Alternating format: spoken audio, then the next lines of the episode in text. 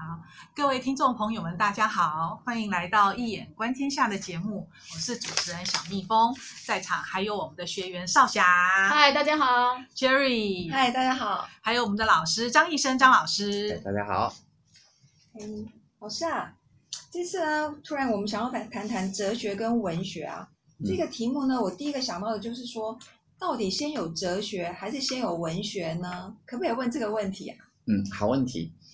其实严格上来讲啊，古代的文学跟哲学是同时发生的。嗯，怎么说呢？同时发生？你看，你注意看一下，比如说希腊的哲学家，对不对？嗯。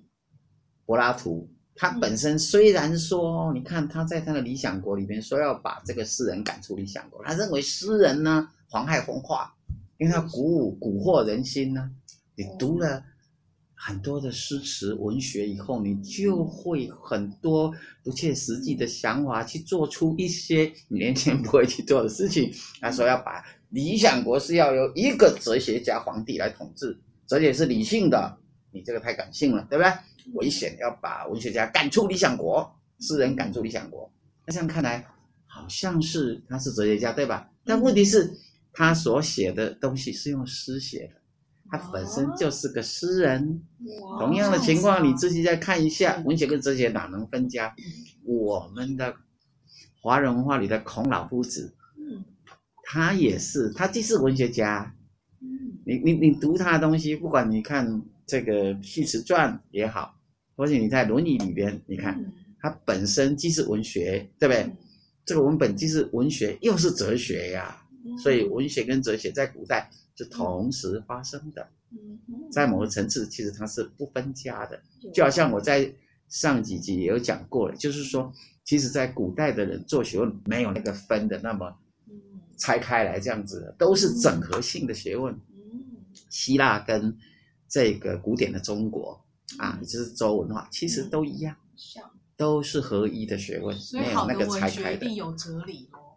那那好东西，没有个好的文学，当然都会有哲理。啊，那所以这之间牵扯到文学、哲学之间的差异。可是我觉得还是，但但是文学跟哲学还是不一样，啊，还是不一样。那为什么呢？因为文学是，如果从这个结构上来看、特质上来看的话，哲学是一种骨架，文学是那个血肉。那你看学哲学人基本上都是很理性的东西，那也就是架构性的东西，像数学性的思考，哲学理性的。但文学就不一样，它感性的抒发。它有温度，对不对？对，它有温度，有情感，它是具有煽动性的东西，所以跟这个哲学是不一样的东西。就你如果看一个建筑物的话，那个那个外在那个架构，那个就是哲学，可是里边那个水泥啊那些，那那个就是文学。听起来好像要有它是整体。对啊，听起来人就是要有骨有血有肉嘛，所以好像要你是很难分的，在某个层次。我觉得。文学比较早，因为古代人没那么聪明，而且神话，神话就是用文学来完成的啊。他当初为了解释这个人为什么要跑那么快，就是说啊，他一定是因为他爸爸跟天，他妈妈跟天神呃交够以后生下他，所以他跑得特别快。所以，所以你刚刚，我觉得文学还是要比哲学早啊，因为那古时候的人，原初的那些原始人，他没有那么聪明嘛，理性还没有那么发达。所以我觉得文学他们想出来的东西就比较像文学，比较接近文学，啊，像个故事一样。对啊，他不太。你现在是在讲文学哲学是不是？还是讲文学神话？对啊，我是说文学比哲学还要早，因为神话，因为神话神话像文学啊，神话不是哲哲学啊，神话跟哲学是对立的啊，啊神话是最早的啊，所以我投文学比哲学还要早一票。所以我刚刚听错了，我刚刚在跟你争执。私底下的时候在争执，就是因为我我听成你在讲文学跟神话谁早，我们要弄清楚神话是什么东西。神话是原始人类对认识外在事物的一种方法。对啊，他没对外在事物的方法，所以刚开始最早就是神话。对啊，最早就会是神话。啊、这样，那你把这些理理清楚了，就会变成哲学。其实，对啊，神话就是哲学的源头。可可这，这么说好了，文学就是哲学的戏剧化，你懂没？那神话跟哲学呢？神话是它的源头吧？神话是源头啊，哲学是结果啊。对啊，所以所以有了哲学又就神话是源头，就就就接下来是哲学了，对，取代了。然后文学是哲学的戏剧化，戏剧化。真有意思哦。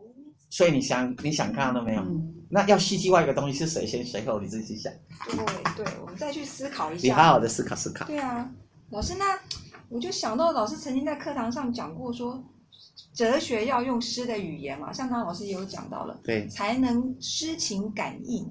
所以我就想到说，理性哲学是非常理性的啊，嗯，那怎么用？如何用感性的文学来做诠释呢？对，就是哲学为什么可以用诗来写，对吧？的可能性是什么？嗯嗯嗯、这好像是一枚分析哲学的 泰斗维根斯坦说的、啊，怎么可能？他也是这么认为的。是哦，嗯，因为维根斯坦认为说，其实真理在一个人的脑部发生的时候，其实是一种一种形象的方式。一种形象的一种触动，那形象的触动的捕捉是一个比较诗情的东西，poetic，它不是一个逻辑式的那种太过于硬的这样的一个东西。他的这个想法太先进跟奇特了，因为我们一般都会认为哲学根本就是数学啊、数理逻辑啊，数理逻辑跟诗差太远了吧？数理逻辑跟诗太远，如果是这样，那我我刚刚已经谈论过了。那你如果是这样，为什么他的希腊哲学家每个都是诗人？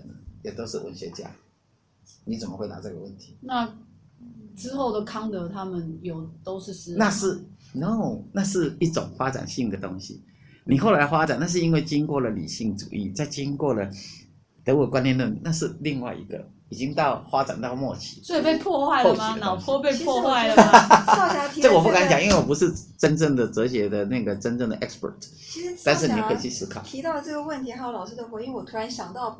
前阵子我看到人讲了哈，就说天才，对，天才呢就是呃会用文学来写哲学，或者说会用哲学来谈文学的人就是天才。就好比说，嗯呃托尔斯泰好了，他是一个文学泰斗，没错，在他的作品里头充满了哲学。哲思，没错，所以他是一个天才，没错。那刚刚就就就像呃老师讲的维根斯坦也好，嗯，类似天才。然后和平是短暂的，战争是永恒的。对对对对对，像康德，刚刚少侠提到康德，对，这种呢是属于人才，天才的下一级是人才，嗯，因为他只能用哲学的语言来谈哲学。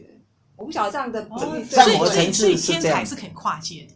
那当然，天才一定跨界，因为开始，我们都在期待天才跨界。他天才在天才的脑里没有界限的，不需要跨界。那老师，我们只是勉强可能算得上是人才嘛？那我们要怎么连人才都不算？不会不会，各位都是最优秀的精英人才。啊好，我们别开玩笑，我们回到那个那个刚刚的那个问题啊，就是说。能不能有可能用诗的方式来写哲学？当然有啊，哈。卢卡奇这个这个哲学家，他本身他卢卡奇，对对，他在写他的小说《The Theory of Novel》里边，小说理论里边，他就是说第一句他就说：“仰观希腊的星空，每颗星星都是闪亮的。”这是完全 poetic，这哪像个哲学家在讲哲学，在讲理论，对不对？那卢卡奇是马克思主义的哲学家、思想家，又是文学理论家。我意思是说，是非常有思想的。那可是呢，他的文词呢就非常的优美。那你不像在解那个理论，那么样的 dry，那么的干，那么的枯燥。所以其实是可以跨界的。那呃，对整个宇宙的这个有机生命的捕捉，如果你还是用的是非常只是一种推论模式的时候，其实。很难把握到整个生命的主体，所以谈到是，其实这牵扯到，呃，中西的哲学的差异嘛。什么差异？就是西方比较重思辨，可是华人的文化里面其实不是啊。华人的文化是在西方只是在提问问题、思考问题，但他没有要解决问题嘛。嗯。但华人文化基本上是要解决问题，这是两，因为解决问题不需要那么多的。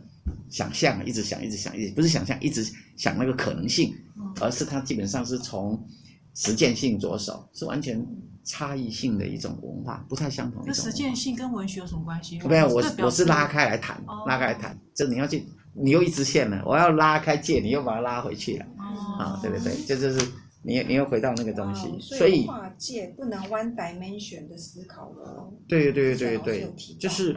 不太一样啊，就是基本上，比如说像，呃，什么时候西方的哲学跟中国很接近？就到那存在主义，就我们萨塔最喜欢的存在主义，情萨塔解释。生存不下去主义。再讲一次。哪个存？我觉得存在主义根本就叫做生存不下去主义。你看，从齐克果，他根本就是非常的痛苦的活着。然后呢？所以存在主义应该叫做生存不下去主义，都是一些生存不下去的人。为什么那么重要？为什么那么重要？他是存在主义之父啊！对，看他是怎么演。他是怎么活着？你不知道为什么？你为什么说他那么痛苦？能不能稍微解一下？因为他认为他有两个原罪啊，他其实是他爸爸强暴一个，好像他们家的佣人，然后把他生下来的。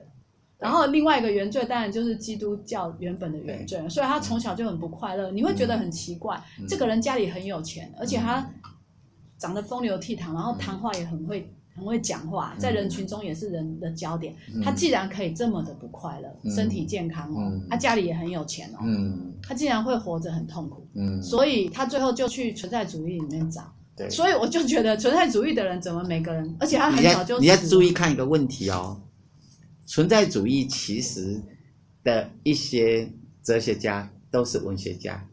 对吧？对，我就讲到沙特，还有嘞，卡缪，对，还有嘞，还有雅斯培算文学家吗？他不算。沙特、卡缪，还有一个齐克果，齐克果，沙，尤其是沙特跟卡缪都是文学家，这是什么意思呢？把文学让它产生了有血肉以后，嗯，就是文学了嘛，变成有血肉变文学，他们的言辞修辞是一种。是种理非理性的，不再是纯理性的东西了，这就变成文学。所以哲学中的文学是有可能的，哲学家中的文学家或文学家中的哲学家，到底他们都跨界了。对，而跨界了，正是存在在哪里？存在在这个西方的存在主义里边。而华人最喜欢西方的哲学，就是存在主义这一块，最喜欢存在主义这一块。为什么？因为它最像华人文化啊！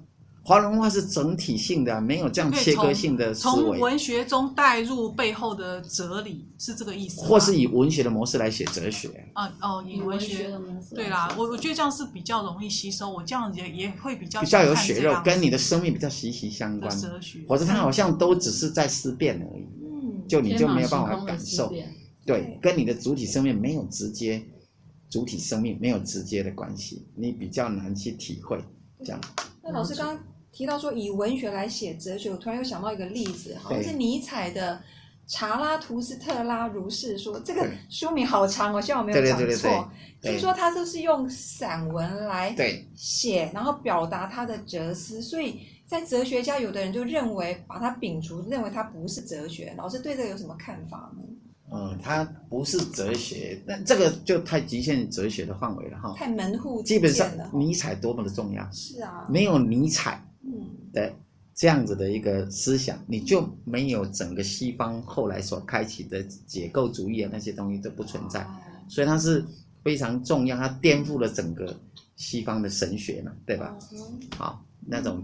那种原先的超越论的原来西方的神学的部分，然后他用他的超人的这样的，我们演讲过嘛，超人的思想，然后来来取代了原先的这样的一个对整个呃绝对超越存在的这种信念嘛，因为他认为如果他说如果这个呃他他在他的上帝之死反基督里面，他就提出说那呃其实上帝为什么死了？是被他的虔诚的这些。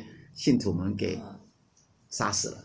哦，为什么呢？哎，你盲目的信仰，你就没有真理的一个追随，不是吗？所以这是非常抓住了它整个的核心的思想的，所以它基本上是有很深的一个哲理透视的力量。那当然，在某个层次里面，其实一般人都误解了这个超人的概念嘛。一般人以为超人就是那种很容易引发意志强力的。张扬，然后到最后变成像希特勒那一类的法西斯主义这样的一个。超人不是这样的人吗？不是，尼采的超人其实是比较接近大地思想，在在他著作里也有展现。也就是说，比较接近，他是认为是超人是不能能够忍受他人所不能忍受痛苦的那样的人才能成为超人。那这是一个很重的对使命，他就是能够提出人类的未来的愿景，他提出超人的愿景。他不是说他是超人，嗯他是希望将来人能够经由精神的蜕变。我讲过精神三蜕变，对吧？还记得吗？小蜜蜂啊，你忘记了就别人讲没关系。骆驼，嗯，就是婴儿被婴儿啊最后，骆驼、狮子、婴儿，儿，对，这是精神的蜕变嘛，是不是这样？嗯嗯，从那个骆驼是只能承载，然后被人家奴隶的这样的思想的被动，变成主动的狮子，狮子 active passive 变成 active，然后到最后再转化了整个文明力量的，像这个那个叫什么？真下起源的那种婴儿的这种力量。所以他也是用诗的语言，用比喻，对？他也是用 metaphoric speech 嗯。来展现他的 vision，他对于未来的世界的希望跟文明的未来他的期许。那既然是文学，是哲学的血肉，嗯，所以其实应该要很鼓励读哲学的人，一定要多接触文学，他的东西才会不会天马行空，比较会有生命。生命力。没错，回到那个，回到，所以你注意看好了，比如说像现象学家，对吧？现象学的哲学家、诠释学的哲学家也都有回到，像李戈尔是纯粹讲 narrative 叙述学文学，就是文学诠释学啊，因为他文学的这一块。然后你那个那个胡塞尔、海德格，海德格，海德格他又提出说，他用赫德林的赫德林的诗嘛，来做谈所谓的以那个真理是栖息在语言之中，诸如此类，或是林中小径，那个都 poetic，都很有诗的意境，而不是只是一个啊一个一种哎抽样哲理的一个思维而已。